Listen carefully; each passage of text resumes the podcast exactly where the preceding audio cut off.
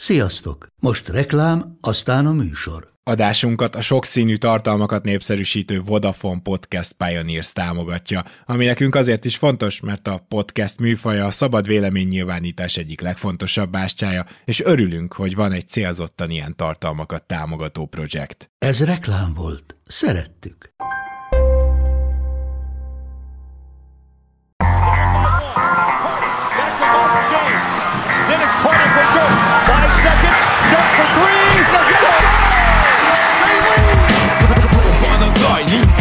Végén, ha battog a spalding Minden nap élmény, blokkok és zsákok Na gyere megmutatom, ez NBA szerelem Keleten, nyugaton, robban a zaj Nincs egyszer a végén, ha battog a spalding Minden nap élmény, blokkok és zsákok Na gyere megmutatom, ez NBA szerelem Keleten, nyugaton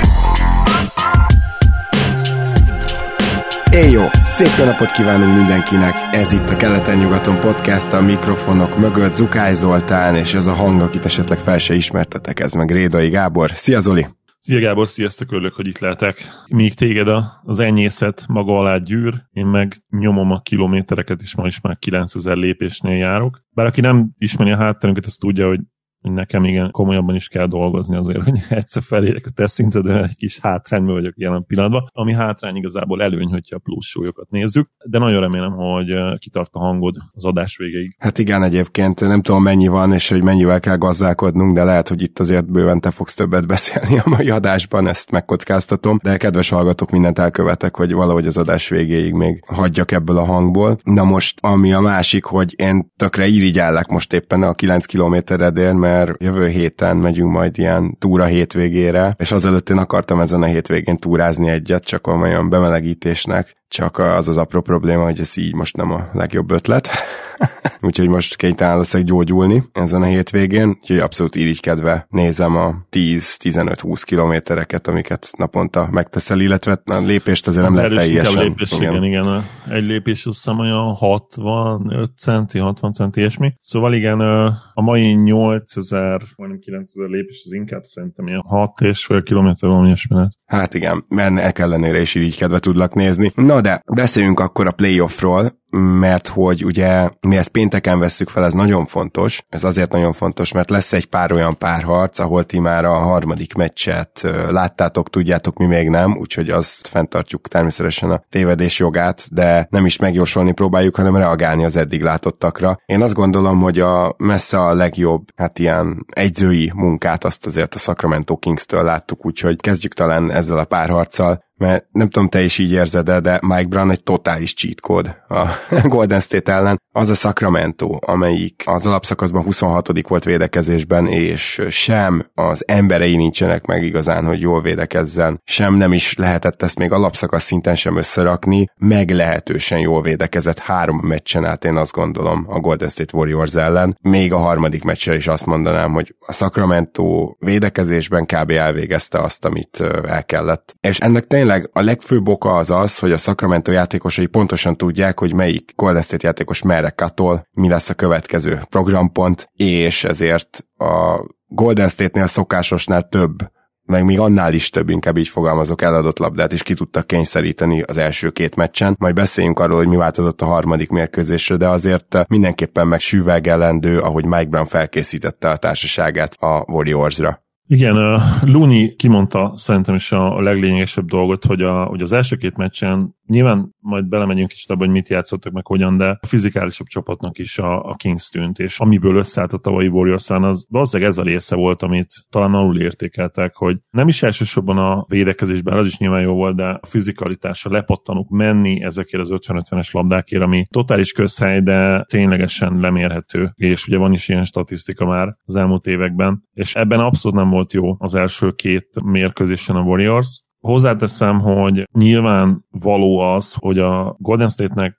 vannak olyan játékelnek, amik, amikbe egyszerűen nem olyan jók, mint régen. És ezt kell valahogy áthidalniuk. Ugye mely játékelmek ezek? Elsősorban nyilván a tolódás és a váltások.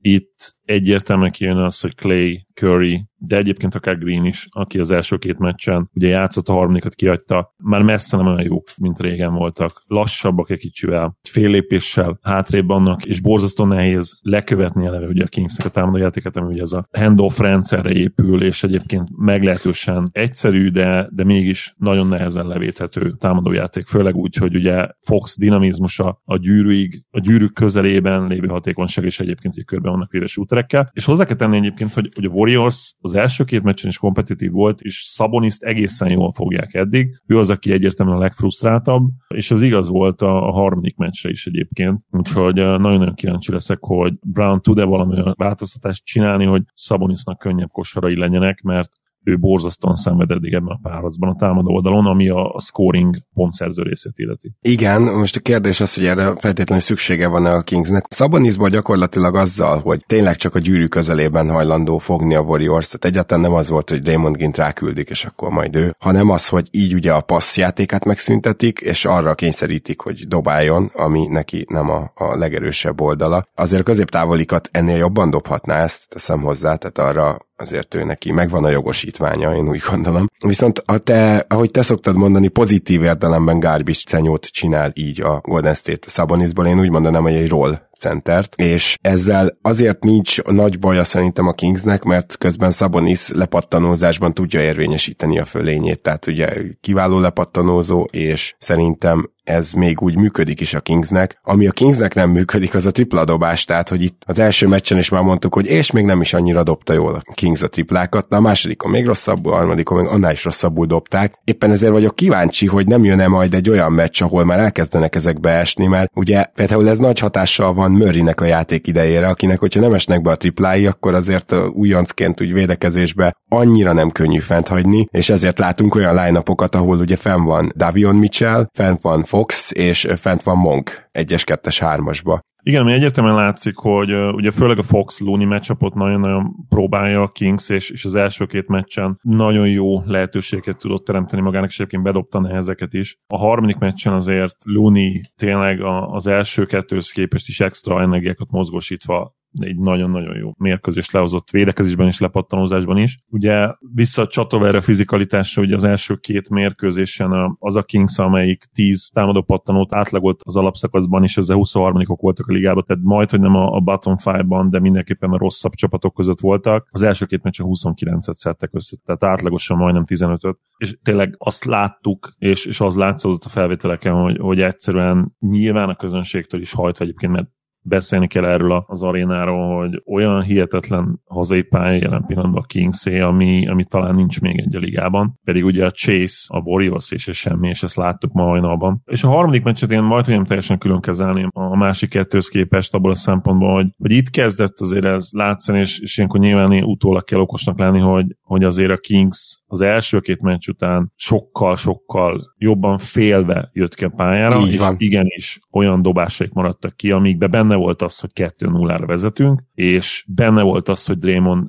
nem játszik, és szerintem benne lehetett az is, hogy ők a meccs előtt ha nem is mondták egymásnak, nyilván ment a It's only one, one game mantra, hogy hát ez csak egy meccs, ki kell menni a pályára, nem érdekel minket Draymond, mindenki tudta a fejében, hogy ezt a meccset, ha hozzák, akkor gyakorlatilag megvan a párharc, és ezt a meccset őszintén nem tudjuk, hogy mi lesz, de nyilván, hogyha a Warriors fordít innen, akkor erre fogunk visszatekinteni, hogy bizony ezt kellett volna hozni. És ha nem ennyire elnézést telegatjával mennek, és nem így dobnak, akkor bizony meg is lehetett volna ez. Igen, egyetértek, tehát itt a nyomás alatt a Sacramento elvérzett a harmadik meccsen. Egyébként én azt gondolom, hogy ezt a nyomás a Golden State-től is jött, mert sokkal jobban védekeztek, mint az első két meccsen, ami nagyon vicces, Igen. hiszen nem volt green. Ennek ellenére nem feltétlenül sematikusan újítottak valami hatalmasat, bár hozzáteszem, hogy azért a védekezésükben most szerintem sokkal több switch volt, és ugye egyszerűbb green nélkül egy picit védekezni, meg green a bonyolult dolgokat is megcsinálja. Lehet, hogy ez most nem tett rosszat, de nem gondolom azt, hogy ők védekezésben jobbak Green nélkül, tehát ez egyszerűen nevetséges. Támadásban viszont most már nem először figyelem meg, hogy jobbak. Szóval az a helyzet, hogy a Draymond Greennek csak az a négy-öt eladott labdája, amit meccsenként a playoffba lehoz, hogyha olyan a matchup, már pedig itt a Sacramento vadászott ugye az eladott labdákra, már csak annak a hiánya nagyon megmutatkozott szerintem a mostani harmadik meccsen. Úgyhogy erre is kíváncsi leszek, mert azért van ilyen, tudod, amikor így egy alapjátékos nélkül áll ki egy csapat, és nem tudsz rá annyira jól készülni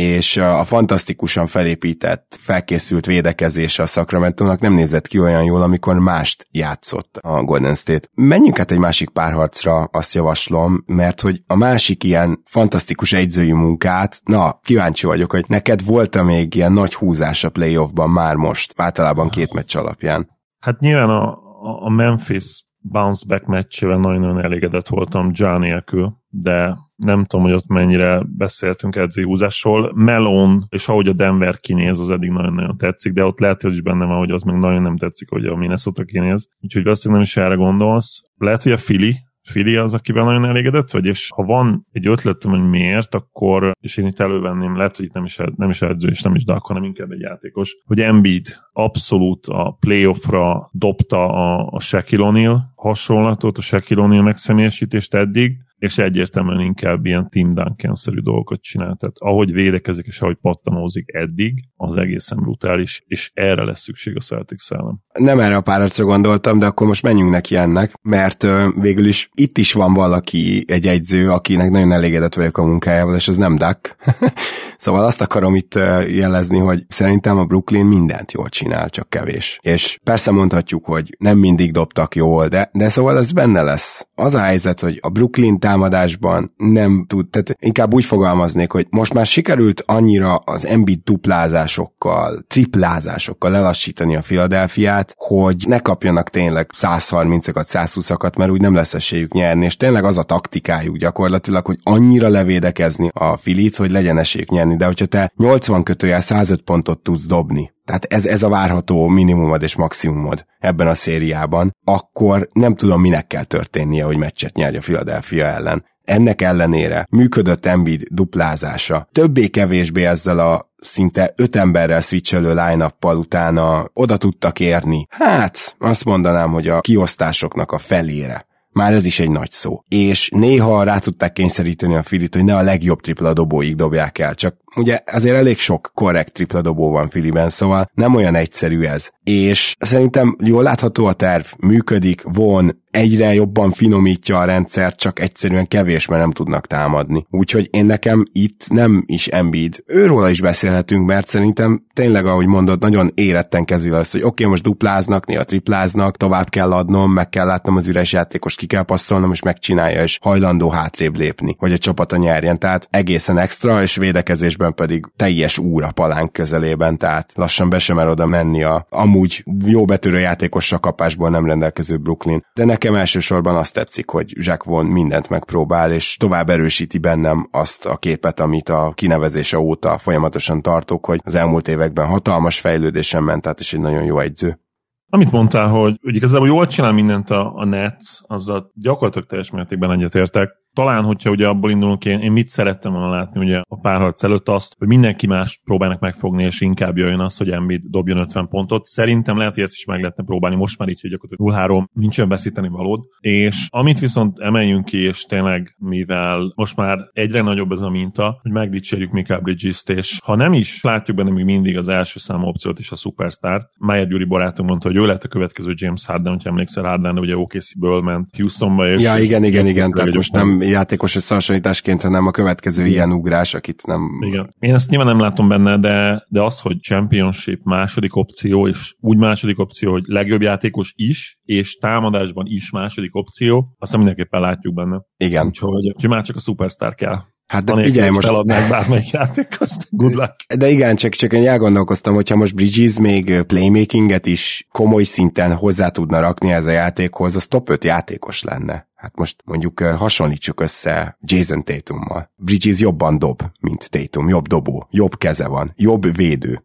És csak ezért, mert Tétumot ugye már top 10-be rakjuk mindenképpen, és az MVP listánkon meg top 5-be volt mindkettőnek. Szóval, hogyha Bridges véletlenül még hozzá tudja adni ezt az elemet, akkor az top 5 játékos. Csak szerintem nem tudja már hozzáadni. Igen, nagyon-nagyon nagy ugrás lenne ahhoz képest, hogy ő 26 éves. Tehát Harden, nem tudom, 23 lehetett kb. mikor váltott? 24? Nem volt szerintem 26 még. Igen, 24 vagy 5, de nézd meg, addig én egy ilyen felvetéssel élnék, hogyha félfülel tudsz közbe figyelni, hogy mennyire jó felkészítő széria ez a Filinek, nem? Mert melyik csapathoz hasonlít védekezésben legjobban a Brooklyn? Úgy van, van benne abszolút. Ugye? Van benne. Tehát Igen, a, a Boston tök tehát ugyanezt fogja csinálni. Igen, csak nyilván még jobban. És hát nekik azért van két olyan játékosuk. Egyrészt ott van a, hát elnézést, de oké, okay, kicsi minta, mégis tudom, hogy utálják ezt a filifanok, de hogy ott van a legjobb Embiid Stopper ligában, de aztán majd meglátjuk. És nyilván természetesen lehet találni ellen példákat, amikor Jojo azért eléggé komfortosan támadott uh, Horford ellen, és hát ott van ugye most a padról bejövő, de, de egy akármikor a kezdőbe illeszthető Time Lord, aki, hogyha úgy ítélik meg, hogy nyilván ez nem megítélés kérdés, hogy fiatalabb és energikusabb, mint Horford, akár kezdhet is majd, mondjuk egy első meccs után, hogyha esetleg Horfordot megeszi Embiid reggelire, még több opcióhoz fog tudni nyúlni a Celtics. Tehát náluk nem az lesz, hogy, hogy itt akkor nincs esély más megpróbálni, bár mondom, nekem egy kicsit azért hiányérzetem van, hogy, hogy én azért megnéznék egy olyan meccset, ahol mindenkit megpróbálunk levédekezni, és tényleg ez az Amares Stademeyer Spurs elleni vonalat próbálja meg. Egyébként, amit láttam nyilván ezen a három meccsen, az, az első mérkőzés az, az egy hihetetlen blowout volt. Ugye ott Embiid is támadásban is jobban játszott, Hardennek elképesztő meccs volt, tehát Harden egy abszolút szuperstar meccset lehozott. Amikor ő így játszik, akkor a, a Sixersnek a támadójáték a kb. megállíthatatlan. A kiegészítők mindent bedobtak, tehát a 48%-os triplázása az nyilván egy olyan szint, hogy az ellen gyakorlatilag modern NBA-ben nem nagyon lehet nyerni, kivétel talán ugye a Mavericksnek a Warriors ellen egyik vereséget, amikor 20 plusz triplát dobtak. A második meccsen éreztem azt viszont, hogy itt lehetne azért, vagy lehetett volna, vagy még mindig lehetséges esély a, a Netsnek arra, hogy meccset fogjon, és az egy kinkeserves mérkőzés volt, ahol a, a Philadelphia is, és, és ők is relatíve gyengén dobtak. A Nets a mezőnyből is sajnos, ugye nem csak triplából, a Philly pedig teljesen lehozott egy fakezű tripla meccset ellensúlyozza, vagy inkább kiegyenlítve az első mérkőzést, és Maxi szerepe számomra eddig pozitív meglepetés. Tudtam azt, hogy ő mennyire robbanékony támadójátékos, de azt, hogy ennyire hatékony tud lenni, azt nem gondoltam volna. Tehát gyakorlatilag még jobb eddig, mint az alapszakaszban volt és nem nagyon van embere rá a, a Netsnek úgy, hogy a legjobbjait nyilván mindig, mindig Harden és, és Embiid felé irányítja. Teljes mértékben Lubickol eddig gyakorlatilag 70 plusz százalékos TS vagy, vagy annak környékén van. Igen, meg is nézem, 69,5 százalék, igen, tehát elképesztő csávó amikor mondtam, hogy van egy nagyon jó egyzői húzás, vagy, vagy legalábbis egyzői teljesítmény, akkor egyébként a Clevelandére gondoltam. Te mit szólsz ahhoz, amit JBB köztap összerakott a második meccsre? Mert szerintem ekkora ilyen adjusztáció, ez a hozzáalkalmazkodás az ellenfélhez ebbe a playoffban még nem volt, mint amit ők az első meccsről a második meccsre változtattak. Egyszerre a támadó stratégiájukon, egyszerre a védekező stratégiájukon, és a rotáción is. Mindenen, amint csak kellett, változtattak, és be is jött. Őszintén én nem nagyon értem, és ugye már az első mérkőzésnél is ezt taglaltuk, hogy hogy a fenébe rakhatsz fel egy olyan line ahol ugye ketten tudnak dobni, és végül is ez a második mérkőzésen nem nem változott egyébként. Viszont, ami változott, hogy, hogy ugye Caris Levert, Chaddy Osman és Danny Green is a semmiből, ugye Danny Green az első meccsen nem játszott, és erre a másik meccsen berakja 20 percre. Csere négyesnek. Ezt azért és nagyon fontos jelezni. felküldött egy wing line és hát főleg nyilván, nyilván Lever játéka volt extra, és, és persze nem fog minden meccsen így játszani, de az tényleg egyértelmű volt, hogy azokat a perceket, amikor two out vannak fent, tehát ketten tudnak dobni. Az első meccsen ugye a kezdőjük az, sőt, mind, mind a két meccsen ugye ugyanaz volt a kezdő, de hogy az első meccsen nagyon-nagyon sok olyan közös perc volt. Eleve ugye Ellen 42 percet játszott, Mobi 37-et, és Chedinek, Levertnek 18-18 jutott, és még Rikit is megpróbálta szegényt egy 5 percre az első mérkőzésem, és ez teljes mértékben megváltozott a második mérkőzés. Tehát nyilván Mobli és Ellen 35 plusz percet volt fent, ez ez nem nagyon fog változni, én azt gondolom. Viszont bejöttek a wingek, és Lavert 39 percet kapott, Chedi több mint 20 percet kapott, és tényleg jött ez a Danny Green története semmiből, mert ha megkérdezte volna, hogy ő fog játszani ebben a párharcban, azt mondtam, hogy nem, esélytelen, és tényleg igazuk van, mert hogyha a Knicksnél is vannak fent igenis olyan játékosok, akik nem tudnak triplázni,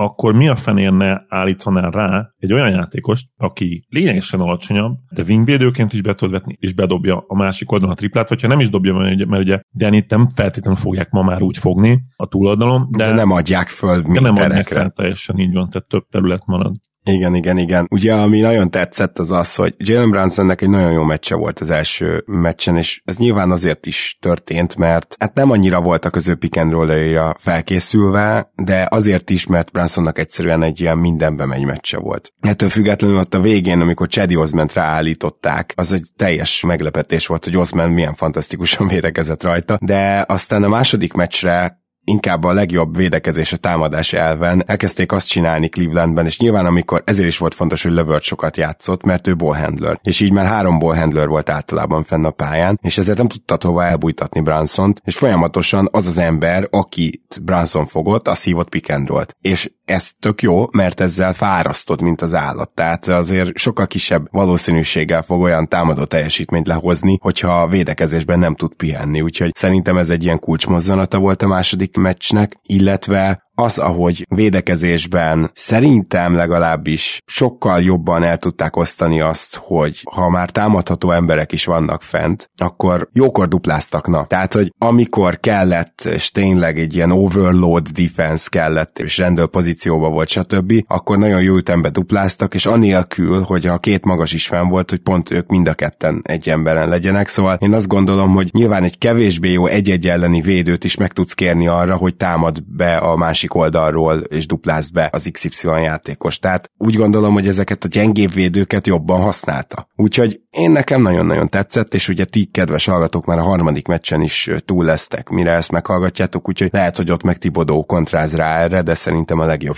meccs eddig gyakorlatilag. Ha már említettük a Bostont, vagy említetted te is én is, akkor beszéljünk már erről is, mert nagy túlzás azt mondani, hogy a Boston eddig lesetesztelte az Atlanta? Zoli, mert hát én úgy érzem, hogy az Atlantának a először is az első meccs első fél ideje az egyik legvállalhatatlanabb, vedd le a meszt kategóriájú teljesítmény volt, ilyet playoffban nagyon ritkán látni. És nem csak nem estek a dobások, szartak rá, de komolyan, tehát ilyen, kimegyünk, túl leszünk valahogy az első meccsen, ó, elhúzott a Boston vége a meccsnek. Tehát biztos vagyok benne, hogy Quinn Snyder a szünetben azért beszélt a fejükkel, de összességében azt gondolom, hogy Trae Young tragikus, szörnyű mind a két oldalon, és ezt nem tudják egyszerűen kiavítani. Kb. jobban néznek ki, mikor Trae nincs a pályán.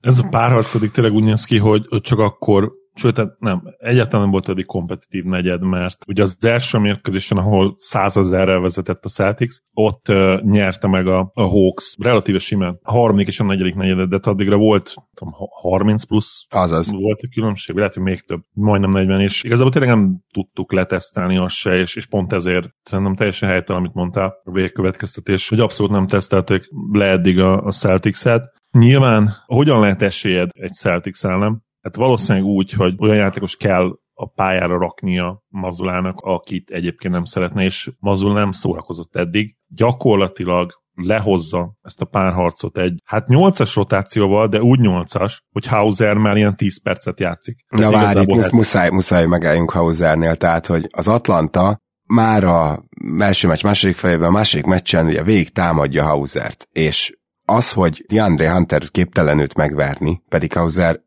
egy, ő nem olyan nem szörnyű védő, csak rossz de hogy DeAndre Hunter például képtelen ezt megtenni, óriási csalódás. Tehát, hogy gyakorlatilag, amíg a Celticsnél még le se tudsz kergetni senkit a pályáról, azért, mert annyira nem tudod még a matchup huntingot sem megcsinálni, és Hausert mondjuk például miért nem Murray támadja, ahelyett, hogy Murray egy tök jó védőről elereszt egy contested, egy ember a nyakán középtávolít, ahelyett esetleg mondjuk ő támadná Hauser, de az ilyen jellegű tudatosság nincsen benne az Atlanta játékában. Most hallgattam nemrég a Hallinger Duncan első playoff reakciók podcastet, így kicsit készülve a miénkre is, és akkor ott az első kérdés az volt, hogy még mindig Nate McMillan egyzi az Atlantát, vagy mi történt. És én, én úgy látom, hogy itt gyakorlatilag Snyder nem tudta még ezt a saját kis hatalomátvételét megcsinálni, mert a Snyder csapatok ennél százszor tudatosabban szoktak játszani. Az is, ahogy érted Trey Young, erről született egy külön videó Kocsniktől a YouTube-on, mindenkinek ajánlom, hogy Trey Young folyamatosan szar döntéseket hoz, és akkor néha van az a dobás, az a ne, ne, ne, jó, igen, ez az. Az, amikor tényleg így egy olyan távoli triplát dob el, ami rossz dobás is, nem is a támadás ritmusában, türelmetlen, stb.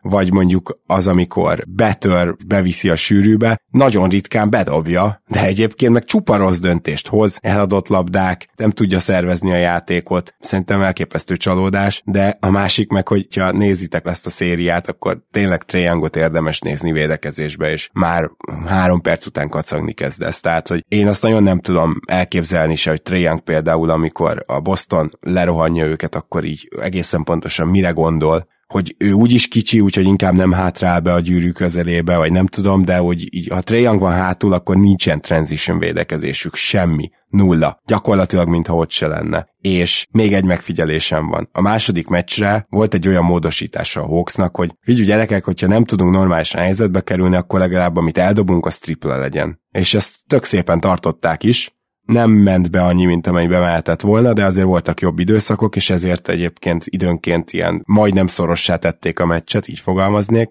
csak közben meg ugyanúgy mentek a támadó pattanóért. És azért értem, hogy ez, ez a támadó pattanózás, ez volt a nagy terv, hogy majd a Celtics ellen támadó pattanózunk. Első meccsen se jött be, második meccsen pedig az történt, hogy amikor egymás után kihagytak hat triplát, akkor abból mind a hatból lerohanás gólt kaptak, ugyanis nem értek vissza mert mentek a támadó pattanóért. Mert hatalmas meglepetésre a triplákból hosszabb pattanók vannak. Szóval csak ezt akarom mondani, hogy ilyeneket, tehát ez, ez, olyan, ez olyan, nem tudom, nem playoff színvonal az, amit az Atlantától látok. Viszont itt a számomra tényleg az érdekes kérdés az, hogy és itt azt a kérdést kell feltenni, hogy lehetne egy picit hosszabb ez a rotáció, és Mazula adhatna egy több játékpercet. Például az, és nekem ez teljesen what the fuck, én értem, hogy nagyon gyenge játszott idén, hosszú szakaszokban. Grant Williams. De hogy Grant Williams, igen, hogy azért trag már fel, tehát azért add már meg neki az esélyt egy Atlanta ellen az első körbe basszus, hogy spóroljon egy kicsit a tankkal, a benyával, mert az azért nagyon durva, hogy hetes rotációval játszanak a második playoff mérkőzésen. Tehát ha van bármi ijesztő dolog a celtics kapcsolatban, akkor szerintem ez az egy, hogy, hogy Mazzola gyakorlatilag kirakott, igazából az első meccsen is, mert az első meccsen ugye 8 játékos került pályára, de, de mondom, Hauser 11 percet játszott. A második mérkőzésen 9 kerültek pályára, de Corné 48 másodpercet, és Hauser 14-et. Egy nagyon picit növekedett a játék ide, de ennyi. Tehát gyakorlatilag ez egy ilyen, hát végig Hauser játszik, tehát mondhatod, hogy 8-as rotáció, de úgy ez csak egy technikai dolog, úgy igazából ez egy hetes rotáció, és, és nem akarnám azt gondolni, hogy ez feltétlenül a legjobb döntés is ötlet az Atlanta Hawks ellen az első körben. A Minnesota sem sokkal jobban tesztelte le a Denvert, egy nagyon picit letesztelte, de azért ott is az első meccs, az nem a Denver nagyszerűségéről szólt, hanem a Minnesota vállalhatatlan játékáról, és ott is azt mondanám, hogy a, tehát van párhuzam bőven, mert a második mérkőzésre azért a Mini egy pár szükséges változtatást megcsinált, és őszintén szólva én azt gondolom, hogy a legnagyobb problémája jelenleg a Wolvesnak, mert a Denver teljesen a szokásos játékát játsza hát mondjuk Michael Porter Jr. bevonása az elég esetleges, meg Melon most is rakott ki ilyen mindenki ül bench line amit a playoffba így nem is tudom, ilyen szörnyszülöttként. Na hát ő tökös, nem úgy, mint Mazula. Igen, amúgy, amúgy ezt mondhatjuk. Hetes, hetes rotációt rak ki már az első meccs. Igen, csak nem ezzel van a bajom, hanem azzal, hogy, hogy miért csináljuk meg azt, hogy nincs pályán sem Murray, se Jokic, se Gordon, se MPG egyszerre, tehát ez is sok gratulálni tudok. Ironizáltam abszolút. A másik what the fuck, ami Melon, hogy ott van a világ egyik legjobb catch and shoot shootere. Ott van a világ egyik legjobb, hanem a legjobb passzolója jelenleg, és elvétve hívnak játékot MPG-re. Tehát én értem, hogy nyilván, tehát egy nagyon magas shooterről beszélünk, akinek ugye hát problémái voltak, négy hátműtétje konkrétan minden igaz, de három biztosan. Tehát értem, hogy nem akarod normál esetben az alapszakaszba végig rohantatni őt a pályán. De basszus a play ban tehát gyakorlatilag van egy olyan stat, hogyha MPJ, Michael Porter Jr. megkapja a labdát, egy tiszta dobóhelyzetben, vagy ha üresen hagyják, és ez egy jumper, azt hiszem valami 80% környékén dob. Vagyis az effektív field goal százaléka 80 felett van. Maradjunk annyiban, hogy egy, egy automata gyakorlatilag. Gyakorlatilag egy automata az ember, és hogy, hogy erre mi a francia nem hisz fel. Tehát én nem nagyon láttam még double screen amit neki csinálnak. Értem, jó kicsi nagyon jó zárásokat ad, de nyilván double screenhez az kell általában, vagy sokszor, hogy legyen egyrészt még egy nagyon jó screenred, és mozgékony játékosok kellene. Tehát nyilván ezért volt gyakorlatilag verhetetlen a Warriors támadó játéka annyi ideig, meg nyilván azért, mert nem fújták be nekik a mozgózárásokat, de, de Draymond ebben persze világbajnok volt, hogy a lehető leggyorsabban a leghatékonyabb zárást oda nyomja. Aaron Gordon nem rossz egyébként ebbe. Lényeg, hogy erre, erre sokkal, sokkal többet kell játszani, és felszabadítani egy kicsit Michael Porter Jr. És a második meccs dinamikája az ő szempontjában nagyon érdekes volt, hogy nem volt rádobása három negyen keresztül. Tehát én értem, hogy egy picit fejlődött a védekezése, és, és jó lepattanozó, tehát úgymond vannak még funkciói a pályán, de ő azért van fent, hogy dobóhez kreálj És ez no nonsens, hogy három négyen keresztül nem tudják egyáltalán megdobatni. És itt vissza lehet csatolni arra, hogy nem hívnak egyszerűen a szerencsétlennek játékokat. Hát én azt se értem, hogy őt miért nem kezdik el, most ez nem most a play fog megtörténni, tehát hogy ő, hogy ő adja az elzárást, és hogy pikent popoljanak vele, mert hogyha, hogy, hogyha itt most muszáj elcserélnie, tudod, és akkor Gober marad. Igen, igen. Tehát mondjuk, ma, hát attól függ, hogy nyilván, hogy ki fogja, de inkább azt mondanám, hogy muszáj elcserélni ott az embert, akkor meg lehet támadni a mismatchet. Gondolom, az van mögötte az a félelem, hogy őt egyszer eltakarítja egy wing, vagy egy magas, és akkor lehet, hogy két évre kidőlt. Tehát az, hát, hogy a, hát, na, nagyon igen. De jó, így meg nem lehet felmenni a pályára, tehát értem, igen. hogy akkor meg miről beszélünk, tehát rájátszásban vagyunk. Az első kör azért még más, tehát eddig a Nuggets azért az egyetem a jobb csapatnak tűnik, de ez azért változhat, ugye minnesota egész jó hazai pálya van. Talán most még igen, lehet ezzel spórolni, hát a második körtől kezdve, hogyha eljutnak oda, ott már nem, és, és egyébként ez egy olyan dolog lehet, ami később kiaknázható lesz majd. Igen, mondjuk Rövid... a, még a Minnesota-hoz annyit fűzünk már hozzá, hogy Carlenton... még akarok róluk beszélni, igen. Igen, valószínűleg hasonlót akarsz mondani, akkor meg Carl Towns-nak a, a teljesítménye jelenleg egy mm, stretch five, vagy nem is tudom, hogy fogalmazzak, tehát ő abban hasznos, hogy kihúzza a pályát, és hogy dobjon. Minden más, amit csinál elől-hátul, az gyakorlatilag mínuszos. Igen, és ugye jó, hogy mondtad ezt, hogy abban jó eddig, hogy széthúzza a pályát, de azt is úgy, hogy nem pontok értékesítésével, hanem azzal, hogy ő Carl Anthony Towns, és, és fogni kell, kell igen de egyébként az első meccsen 1 per 7 volt triplából, a második mérkőzésem 2 per 5, az mondjuk nem volt rossz, ott lepattanozgatott is, de összességében tényleg, és utálok visszatérni erre a témára, mert tudom, hogy azért vannak Wolf szurkolók, hogy számomra az jön át mindig Carl Anthony Townsról, hogy ő tényleg nem egy, nem egy nagyon végtelen intelligens játékos. Nagyon-nagyon végtelen, ez szép szókapcsolat volt.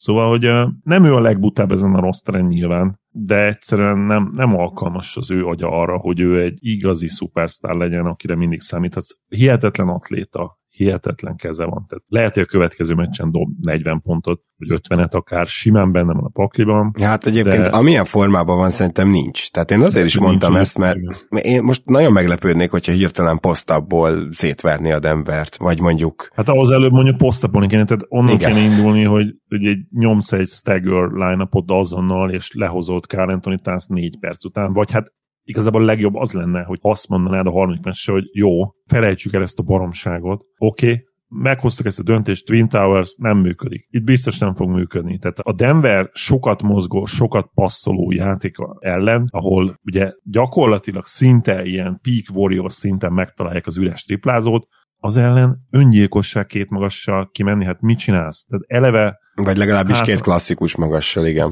Igen, két klasszikus magassal, és innen indulna minden, hogy azt mondja Finch, hogy oké, okay, leülök beszélgetni, és hát nyilván kivel beszélsz? Rudival. De ez a probléma. Ez is megmutatja ennek a cserének a hülyeség faktorát, hogy nem ülhetsz le egyikkel se külön-külön. El tudod képzelni, hogy megbeszéled azt, hogy figyelj Rudi, ebben a párharcban arra van szükségünk, hogy beülj a padról, és szét pattanozd magad a cserékkel, és hogy, hogy hát, jelenlétleg. Nem, egyrészt nem tudom ezt elképzelni. Hogy, hogy leülsz tánszal, és azt mondod, hogy legyél a, mit tudom, a hatodik emberünk, és amikor Rudi kezd, legyen egy jó védekező, és aztán bejössz és szétdobod a second unitot. Tehát nem is lehet még ha ez is lenne jó taktika, és ebben a helyzetben lehet, hogy ez lenne. Hát ez az utóbbi lenne, igen. Én nem, nem Rudival ülnék le, nem Tanszal. Tehát nem, nem, nem lehet ezt megcsinálni. Szóval nem irigyeljük Kiszvincset, nincsen könnyű helyzetben, és a minnesota ez a harmadik meccs, az arról szól majd, hogy úgymond kisöprik-e őket, vagy nem. Tehát szerintem a harmadik meccset elveszítik, akkor az 4-0 lesz. Hogyha a harmadik meccset megnyerik, akkor majd lesz miről beszélgetni.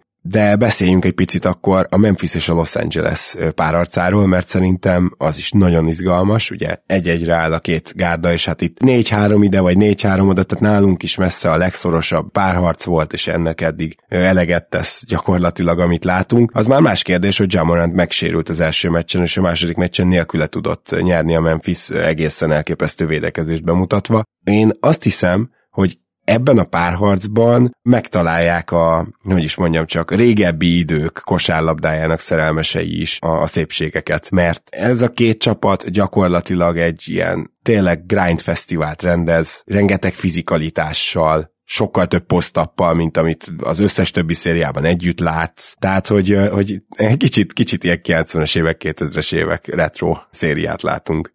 Nagyon érdekes ez a teljes kérdés, ami nyilván nem, nem akarok ugrálni rajta én sem, mert, nehéz megítélni, de mindig azt mondtuk, te is, ezt én is velmensen, hogy, hogy nem, leg, egyik legnagyobb baromság az NBA berkeim belül, hogy Moren nélkül jobb a Grizzlies. Tehát nyilván ezt ezt szerintem továbbra sem fogjuk mi akár számba venni ezt az elméletet, mert így ebben a formában nincs értelme beszélni róla, de arról mindenképpen lehet beszélni, hogy, és érdemes is, ez az izgalmas része, Gábor, úgyhogy vissza is neked a labdát, hogy mit csinál másképp a Grizzlies rendszeresen, és jobban Morán nélkül, mint vele, mert ilyen játékelemek igenis vannak. Igen, tehát a, szerintem az egyik, az mindenképpen védekezésben sokkal többet tudnak switchelni, és ez látszik általában a másik pedig az, hogy Morent jobbak támadásban, de amikor Morent nélkül jó támadó meccseik vannak, az azért van, mert ahhoz, hogy Morentel támadj, ahhoz nagyon specifikus dolgokra van szükséged. Gyakorlatilag ezért van itt Steven Adams. Most ugye nincs, ami kicsit látszik is, na mindegy. Tehát high screen, vagy akár bárhol egy screen, hogyha Morentnek nem kell, akkor meg ISO-ból is ugye meg tudja verni az emberét befelemenve, és arra épített fel a játékodat, hogy hogy tudod hatékonyan Morentnek megadni a helyet, hogy ő betörhessen, és ráadásul ugye a Grizzliesnek, tehát Morent nagyon alulértékelt passzoló, tehát a Grizzliesnek nagyon sok olyan játéka van, ami vagy hátsókatos eliuppal fejeződik be, vagy pedig a leváló center eliupjával, de a lényeg az, hogy ezt a kettő-kettőt, illetve Morent esetében időnként ugye az egy-egyet csinálják, és én azt gondolom, hogy erre sematikusan egyszerűen könnyebb felkészülni készülni, és amikor Monent nélkül jó meccse van a Grizzliesnek, akkor ők egyszerűen többet járatják a labdát, és több triplát dobnak rá. Ami, hogyha bemegy, ami náluk azért elég kérdéses, de például amikor Kenard és Bain fenn van, akkor már egészen ijesztő triplás meccseket tudnak hozni mind a ketten. Szóval na, azt akarom mondani, hogy ez egy másféle támadás, és bizonyos csapatok ellen, bizonyos meccsapokba még akár jobban is bejöhet, és egyáltalán nem kizárt, hogy ez igaz a Lakersre. Mert ugye milyen vicces volt az első meccsen, Vanderbilt természetesen nem úgy védekezett Morenten, hogy már, mit tudom én, 9 méternél oda ment, mert azt tudjuk, hogy Vanderbilt nagyon jó védő, de onnan Morent őt megveri. Hanem ő szépen két méterre lesegített róla, várta, hogy na gyere, törj be, és hogyha még így is átmész rajtam, akkor ott van mögöttem Anthony Davis. Morent pedig eléggé hezitált, hogy rádobja a triplet, aztán végül bedobott kettőt, de összességében nem volt jó meccse ez ellen a védekezés ellen. És ugye nagyon nehezen tud a Grizzlies úgy játszani Morentel, mint ahogy Morent nélkül szokott. És sokkal könnyebben ment nekik a második meccsen. A több labdajáratós, még Jaren Jackson posztap is kevesebb volt egyébként a második meccsen érdekes. Tehát tényleg járt a labda, meg többet tudtak rohanni. Hát nagyjából ez a válaszom, de szerintem kielégítő válasz volt.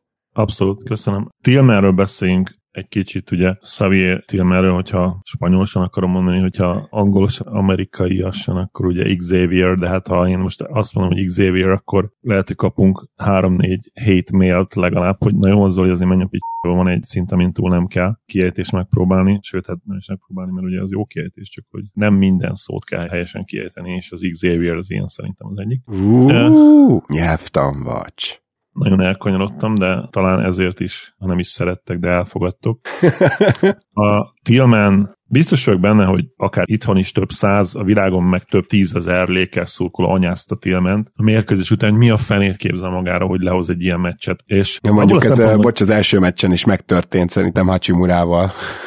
Igen, igen, abszolút, ez jogos, igen. És nyilván az, abból a szempontból teljesen jogos, hogy, hogy Tillman bedobott egy triplát a második meccsen, amit hát létszínet csinálj már, mert ugye az egész alapszakadban volt 15 kísérlet, és ebben négy ment be. Viszont ő egyértelműen egy, egy nagyon-nagyon sokat fejlődő játékos. Ha megnézitek a per 36 statjait az első két évhez viszonyítva, akkor igenis azt fogjátok látni, hogy ő ma annak ellenére, hogy nem nagyon növekedett a játékideje, messze nem az a játékos, aki a második és az első évében volt. Sokkal-sokkal hatékonyabb, jobb, lepattanózó, nagyon sokat felelőtt a playmakingje, rohadtul alultékelt passzoló center, és én szeretném őt ellopni a Mavericksbe a nyáron. Úgyhogy nagyon kíváncsi leszek arra, hogy mit tud még a párharc második felében csinálni, így, hogy ugye gyakorlatilag nincsen konkurenciája most már, és garantáltan játszni kell minden meccsen legalább 20 percet. Ő egy olyan játékos lehet egyébként, aki, hát én azt mondom, hogy hosszú távon akár Adams helyén is lehetne, de nyilván Adams, amiben nagyon jó, abban ő nagyon jó, de Tillmanben ezen a ponton szerintem egyértelműen nagyobb a potenciál, és nagyon kíváncsi leszek, hogy lesznek olyan csapatok, akik akár mondjuk egy első köröst, és még egy egészen jó, esetleg a Grizzliesnek még jobban kellő játékos beajánlanak cserébe, mert én el tudom képzelni abszolút. Uh-huh. Jó kérdés, igen, minden esetben nagyon nagy meccse volt a második, agresszív volt, lefordult a gyűrű felé, és nála ugye pont ez hiányzott, már nem az agresszivitás, hanem hogy ezeket be tudja fejezni. Hát konkrétan Tillmannel az volt a legnagyobb baj, hogy az egy zicsert is izé átdobja a palánkon, tehát egyszerűen nem volt vinon keze, és jelen pillanatban pedig tényleg, hogyha van rajta védekezés, akkor is nagyon-nagyon szépen befejez a gyűrű közelében, úgyhogy szerintem ez az igazi meglepetés vele kapcsolatban. Amit a Lakers oldaláról el kell mondani, az az, hogy az első mérkőzésen Davis elképesztően domináns volt, és az a jelenlét, amit védekezésben tudott mutatni, az ilyen Prime Davis szint volt. A második mérkőzésre ez már nem volt igaz szerintem, illetve meg kell, hogy kérdezzem, Zoli, hogy mégis milyen indok van arra? Nem az, hogy Schrödernél többet játszik, hanem szinte az, hogy egyáltalán játszik D'Angelo Russell. Tehát, hogy én azt gondolom, hogy D'Angelo Russell jelenleg az ingyen ember előny a Memphisnek. Nem kérdés, és neki tényleg akkor van, és most ki is jött egy nyilatkozattal a, a minap, hogy hát sokan ilyen passzív-agresszíven fogták fel. Így mondta, hogy hát ez nem irányító szerep a lékezben, nem én vagyok a csapat irányítója, és ez nyilván egy ilyen, oké, okay, persze, hogy nem te vagy, hiszen LeBron az mindenki tudja, függetlenül attól, hogy milyen posztra írjuk be, de hogy ez túlmutatott ezen, és ez nem egy egyszerű magyarázat volt, hanem, hanem arról volt szó, hogy valószínűleg, nem láttam egyébként, ugye, nem tudom, hogy ez, de valószínűleg ugye interjú alatt lehet, hiszen szóval lett volna. Tehát mármint úgy értem, hogy, hogy tévés interjúban érdemes lett volna megnézni a testbeszédét, mert szinte biztos, hogy ez kicsit ilyen passzív-agresszíven szánta, és neki tényleg akkor van értelme, és ez egyébként ez egy visszatérő dolog, tehát ez nem egy új dolog, és ebből a szempontból nyilván a cserének a leggyengébb része eleme volt ő, hogy amikor ő bedobja a tripláit, ő egy nagyon jó floor spacer, egy relatíve jó scorer is egyébként, mert még arra egyébként ő azért időnként képes tud lenni, hogy, hogy faltokat kiharcoljon, és ebben sem elit már, és nyilván a Lakersben nem jut egyszerűen annyi hely neki a festékben, mint korábban a, a Minnesota-ban, vagy akár még az alatt az egy Golden State év alatt is. Jó, ezt értem, meg elemezhetjük az ő játékát, de szarul játszik magához képest is. Hát a második meccsen borzasztó volt, igen. Az első meccsen egyébként jól játszott, támadásban. A második meccsen borzasztó volt, és amikor ő így játszik, akkor valóban fel kell merüljön a kérdés, mert bár Schröder sem egy extra védő, de Schröder nem borzasztó védő. Russell ellent. Abszolút. Russell ellentétben. Hát sőt, hát én azt gondolom, hogy... A, Schröder egy agresszív védő. Schröder egy agresszív védő, egyáltalán nem rossz opció sem Bényre, sem Morentre, nem kiemelkedően jó, de és szóval szerintem Schröderben, támadásban annyival van legalább több, hogy ő el tud indulni a gyűrű felé. Nyilván, tehát a Jenen Jackson Jr. vár ott, tehát azért ott is van egy kis blokkád nyilván, Memphisnek is jó a gyűrűvédése. Hát nem véletlen, hogy ezek ilyen védekező meccsek. Annak ellenére, hogy nagy a tempó, annak ellenére is jó defensív hát az első nem az volt, de igen, a második az egyetemen. De egyébként meglepően jó volt a két csapat defensív ratingje az első mérkőzésen is, főleg, hogyha félpályát nézünk. Tehát, hogy attól még, hogy sok a pont, ugye mindenki csapat rohan, mint az állat, tehát ezt nem mindig tudjuk így ilyen Igen. könnyen megítélni. Arra leszek nagyon kíváncsi, és itt akkor egy fogadást is lehet akár kötni, viszont, hogy Troy Brown Jr. szerinted pályára kerül még ebbe a sorozatba, mert engem nem lepte meg, hogyha nem. Tehát ő az eddig a, a Lakers rotációjából, aki két abszolút nulla semmi teljesítmény hozott le, és 10 plusz percet játszani úgy, hogy semmit nem csinálsz gyakorlatilag, az azért erős. Úgyhogy uh-huh. én nagyon-nagyon kíváncsi leszek arra, hogy ő egyáltalán pályára kerül még, és... LeBron rohadt jól fogja a Grizzlies. Ez mindkét meccsre igaz szerintem. A, annak ellenére, Jó. hogy LeBronnak volt 20, nem tudom, 6 pontos meccse, de azzal nagyon elégedett lennék a Grizzlies helyében. Abszolút, tehát rengeteg triplát dobatnak vele, ami önmagában egy, egy nyertes taktika a meccsek nagy részén. Tehát ha LeBron 8 triplát akar átlagolni ebben a párharcban, azt mondom, hogy sok sikert ezzel. Így Mind a van. két meccsen 8, 8-szor emelt rá. Tehát Utálhatja bárki, ahogy akarja Dylan Brooks. Engem aztán nem izgat, de hogy mennyire jó védő, azt nagyon nehéz elvenni tőle. Nagyon jó egy, nagyon jó egy, egy elleni labdásvédő, igen ettől függetlenül nyilván támadásban ő is egy, egy abszolút mínusz eddig. Konkrétan örül a Lakers, hogyha rádobja. Tehát, hogy a, amikor eldöntötte a Memphis a második meccset, az Brooks döntötte el, de úgy, hogy LeBron három méterre állt tőle, és szinte mondta, hogy jó van, dobjad, csak Brooks azt bedobta, de, de szóval, hogy itt tényleg ilyen szinten fogják Igen. őt is, ez nagyon kemény. És azt nem tudom, megvan-e, hogy Hachimurát az első meccsen teljesen tudatosan adta fel a Grizzlies, csak ugye Hachimuráról kiderült, hogy elég forrón érkezett ebbe a rájátszásba. Szóval azon is elgondolkoztam, hogy hogyha az nincs, hogyha ott nem olyan a stratégia, vagy mennyire lettek volna bejebb, mert az az eredmény ellenére ugye egy rohadt szoros találkozó volt. Tehát ott még, nem tudom, 5 perccel a vége előtt vezetett a Grizzlies, meg kettő igen, volt közte. 15 0 futásra zárt talán igen. a Lakers azt a meccset, igen, tehát az a kicsit csalók, igen, az utolsó két percben gyakorlatilag, amikor eldőlt. Én megmondom, hogy nagyon-nagyon szeretném,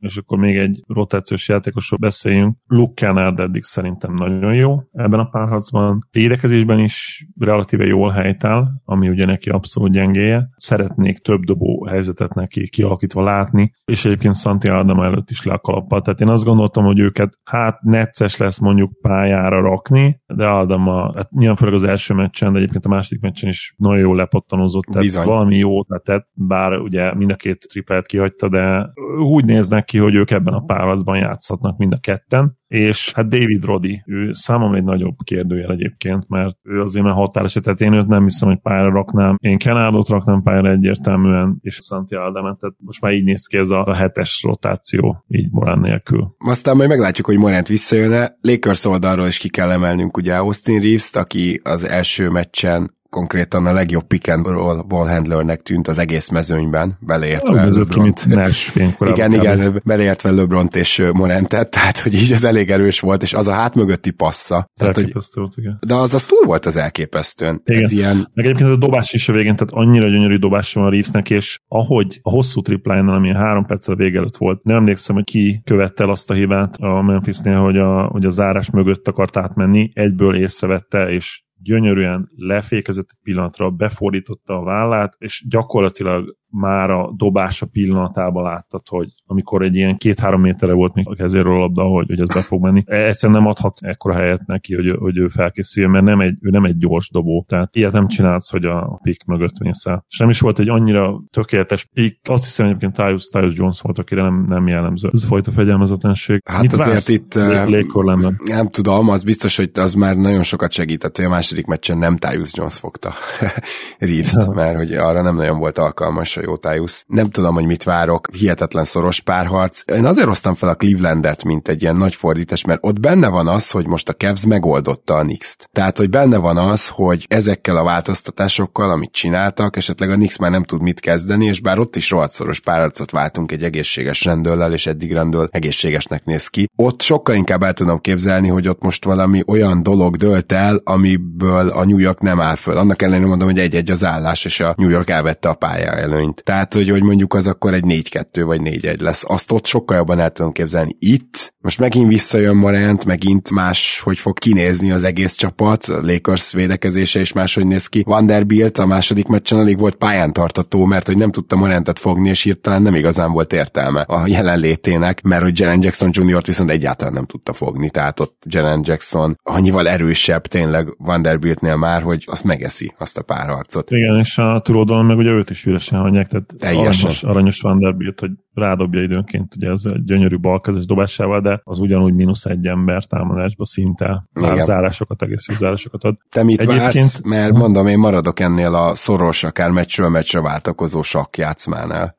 Ugye Bane mondta azt Hachimuráról, hogy oké, okay, ügyes voltál, csináld meg még egyszer. És az a durva, hogy megcsinálta a második meccsen, tehát ragyogó hatékonysága megint 20 pontot bedobott a közösbe. Na, én most viszont tényleg azt mondom, és akkor én nem, nem én vagyok Bén, de akkor én, mint Zoli, hogy na akkor csináld meg harmadjára, és nem létezik, hogy harmadjára is megcsinálja. Ugye ezt várom például a harmadik meccstől, hogy, hogy egy Ruinak egy gyengébb dobóforma is kijön. Troy Brown nem látom már a pályán, lelki személyem előtt, Tehát akkor ugye itt úgy vagyunk, hogy Lonnie Walkert lehet, hogy esetleg, ugye fél percet játszott, de hát abszolút garbage time jött be. Őt megmondom, hogy nem nagyon értem, hogy miért nem látjuk egyáltalán. Tehát az alapszakaszban ő egy 23 perces játékos, és ő egy nagyon jó force volt idén. Tehát négy feletti kísérlet 36,5 százaléka. És nem értem egyszerűen, hogy mi a fenér Troy Brown-t játszatott helyette. Az alapján, amit... Hát amit gondolom, idén... mert jobb védő. Mert jó, igaz egyébként, hozzáteszem, hogy, hogy most ha csak a százalékot nézzük, akkor Brown is jól triplázott, sőt jobban triplázott, mint Walker, de Brownból számomra teljes mértékben hiányzik a dinamizmus, és Hát meg a volume úgymond, tehát ő nem fog rádobni. igen, tehát, Ö, ha hat, hatszor üresen hagyják, nem fogja mind a hatszor rádobni egyszerűen. Igen, nincs eleve a, a, volumen is sokkal nagyobb ott Lonnie Walkernél. Tehát mindegy, a Lakersnek még nem feltétlenül kell ebbe gondolkodni, mert papírvékony nyilván a, a Grizzliesnek a rotációja jelenleg, és ha Rui, Rui két ilyen meccs után nyilván adott, Schröder nem fog kiszorulni egyáltalán, és nem is kell valószínűleg, hogy kiszoruljon. Ha Malik Beasley-ből tudnának játékos csinálni hirtelen, az nem lenne rossz, mert vele viszont nem tudom, hogy mi a franc van eddig a play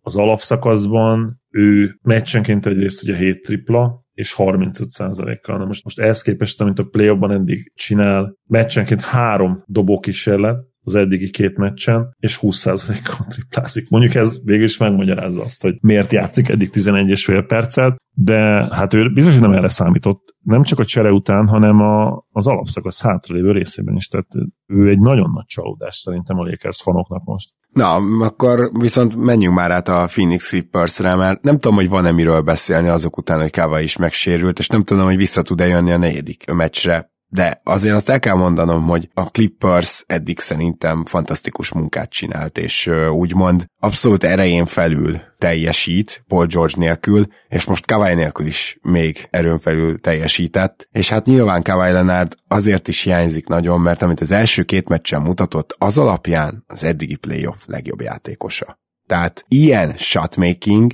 hogy már tényleg úgy érezted, hogy ezzel már tényleg nem tudsz mit kezdeni. Amikor már beduplázzák, és a duplából is kilép, mert annyira erős, hogyha ő megfordul, akkor ott minden dől, érted? És kilép a duplából, és utána ad egy paszt, vagy utána még feltesz egy zicsert, hogy néha olyan érzésem volt, hogy ezt az embert abszolút nem lehet fogni, hogy már nem lehet mit kitalálni. Hát a, a duplázások elkezdődtek kb. az első meccs második negyedébe, és legtöbbször Kawai a duplázás mellett is pontot tudott dobni. Egészen döbbenetes volt szerintem, amit az első két meccsen tőle láttunk. Félelmetes, szupersztár teljesítmény, és hogyha ő sem lesz, akkor azért nem fog tudni a Clippers ebbe érdembe beleszólni. Ez egyértelmű, tehát a végkövetkeztetés az nem is kell több szót fecsérelni rá, de Kavályra viszont érdemes, és ez nem is szó fecsérlés. Ezért mondom én gyakorlatilag, ha jól emlékszem podcastünk eleje óta, hogy nem ő nyilván az úr Michael Jordan, nincsen Michael Jordan, de ahogy beláll ezekbe a középtávolikba, ahogy ő dönti el azt, hogy ez egy jó dobás, és, és neki tényleg jó dobás, maga a jumpernek a, az íve, dinamikája, és ebből a szempontból egy kicsit a mozgása engem, engem mindig MJ-re emlékez emlékeztetett. És az érzés is hasonló, amikor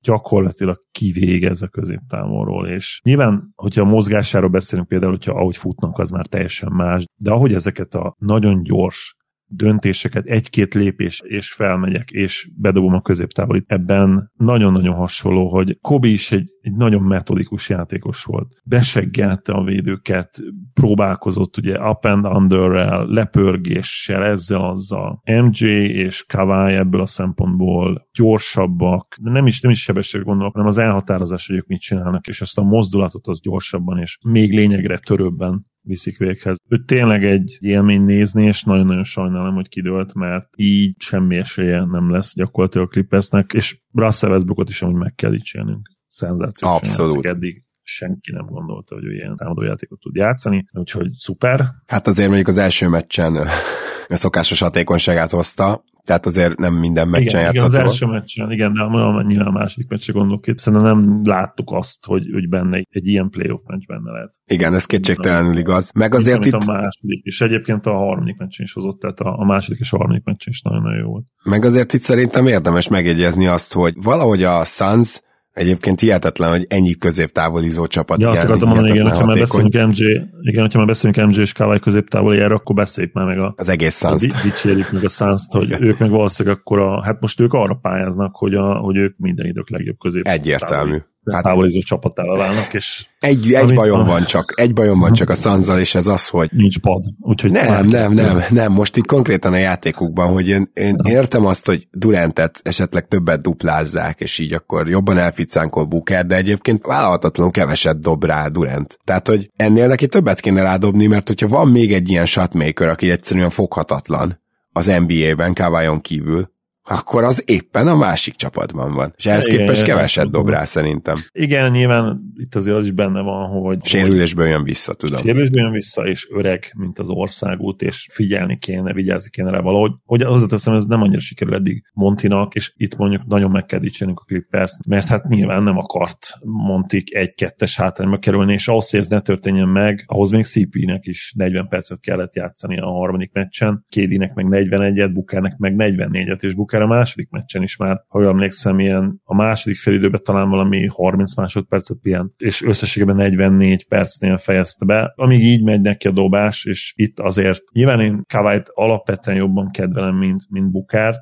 de azt mondom, hogy Booker eddig azért a playoff MVP, tehát ezzel a három meccsel a 36 pont, Há, jó, igen, két. mert a Kawai nem játszott a harmadik meccsen, de hogy melyik őjük volt a jobb játékos az első jó, igen, két meccsen? Már két meccs után, két meccs után igen, Kawai volt az MVP. Eddig hogyha így minden meccset figyelembe veszik, akkor azt gondolom, hogy most már jelen például Devin Booker a rájátszás MVP-je, de ahogy haladunk majd előre, és már nyilván gondolkodni kell a következő párharcban, ott valószínűleg azért már ez át kell, hogy tolódjon majd, majd KD felé, és nem nagyon látom magam előtt azt, hogyha Booker a Suns MVP-je ebben a rájátszásban, akkor a Suns bajnoki címet nyer. De lehet, hogy ez csak ilyen előítélet még. még uh, ez inkább azt szerintem, mert most, hogyha Durantet duplázgatják, és akkor cserébe Bookernek lesz helye dobni, akkor dobjon, nem? Tehát érted, mit mondok? Igen, hogy... csak a, ugye ez akkor azt jelenteni, hogy nem feltétlenül csak a pont átlagra gondolok, hanem arra is, hogy mondjuk KD, mert hogyha KD csak és kizárólag az üreseket dobja, akkor nyilván 70%-os térsel kéne 22 pontot átlagolni, tehát valami ilyesmit kellene látnunk, és nézve a meccseket, akkor egyértelmű válna számukra még mindig, hogy ő a legjobb játékos, de eddig ezt nem feltétlenül érzem ez alatt a három meccs alatt, de mondom, és ahogy te is mondtad, sérülésből tér vissza, tehát itt várnunk kell azért valószínűleg legalább a második körig erre, és ott már azért szerintem jönnek majd a Durant meccsek. Nyilván még nagyon gyorsan dicsérjük meg Norman Powell-t Clippersből, én azt hiszem, hogy ha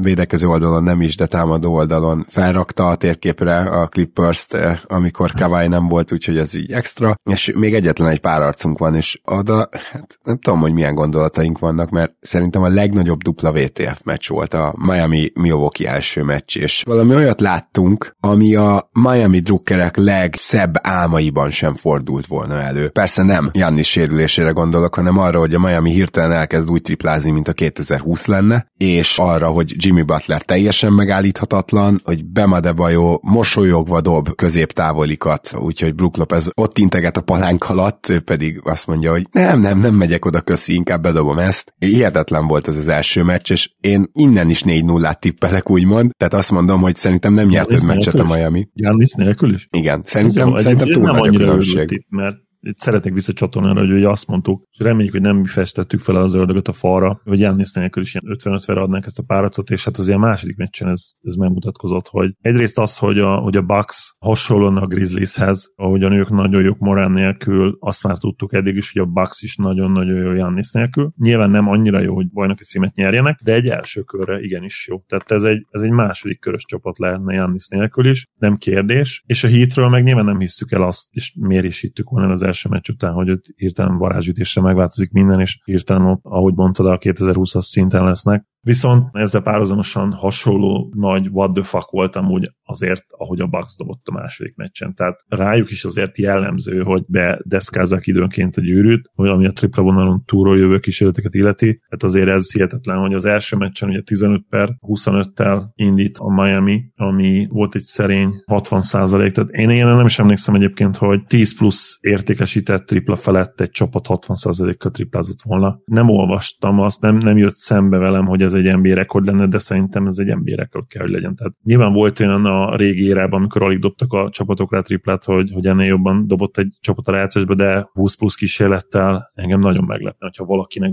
valaha 60%-nál jobb mérlege lett volna, vagy jobb dobóhatékonyság, és akkor ugye hozzá kell tenni, hogy a második meccsen is egyébként jól triplázott a hit. Tehát az a durva, hogy nekik volt esélyük arra, hogy 2-0-ra vezessenek ebbe a párzba, nem is rossz, de a, amit viszont a Milwaukee csinált, hogy ők meg 51%-kal tripláztak, de hogy? 49 kísérlettel. Tehát ez egészen elképesztő, és ez a modern NBA-re szépen rávilágít, hogy mi történik, amikor egy olyan csapat, amik 45-50 triplet is rádobhat egy meccsen. És nők jól dobnak, na azzal már nehéz mit kezdeni. Gyakorlatilag tök mindegy, hogy ki van a túloldalon. Igen, én azt mi? hiszem, hogy Jannis azért ebből a sérülésből még ebben a szériába vissza kéne, hogy jöjjön. Én azt szerintem, igen, én azt, olvastam, igen. azt hiszem azért óvatosak vele, mert bíznak benne, hogy le tudják győzni a Miami-t, és nyilván a Miami-nak a behúzódós védekezés ellen az egyetlen eszköze az, hogy bízzon abban, hogy bemennek a triplák, ehhez képest Tyler Hero is kiesett, úgyhogy ezért mondom azt, hogy szerintem minden nem nyer meccset a Miami, egyrészt mert Jannis visszajön, másrészt pedig a legjobb triplázójuk gyakorlatilag kiesett, és ez az egyetlen fegyverük a Bucks ellen. Igen, és valaki mondta, nem tudom ki, valami média személyiségként, hogy fontosabb volt híró a hitnek, mint Janis a Miami-nak, ami nyilván, ha a bajnoki futása mérőfaktorod, ugye mérőszámod, akkor nyilván baromság, de ha erre a párharcra gondolunk, akkor amúgy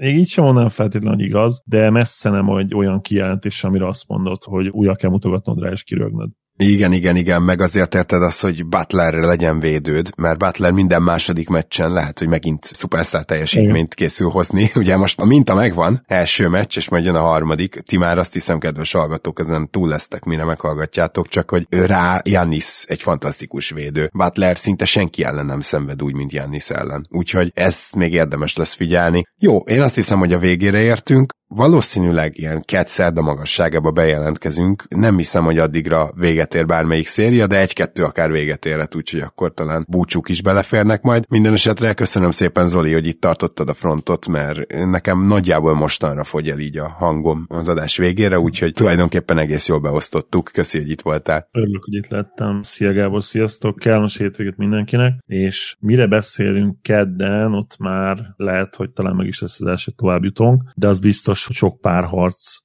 fog haladni a végkimenete felé, és, és nagyon-nagyon izgalmas mérkőzéseket fogunk látni a következő, addig is eltelő négy napban. Örülök, hogy itt lettem. Szia Gábor, sziasztok! Kedves hallgatók, tartsatok velünk akkor a következőkben is, remélhetőleg addig megérkezik a hangom is, és azt is nagyon szépen köszönjük, hogyha velünk tartotok, és azt is, hogyha esetleg támogattok minket Patreonon. A legjobbakat, jó playoffot! Sziasztok!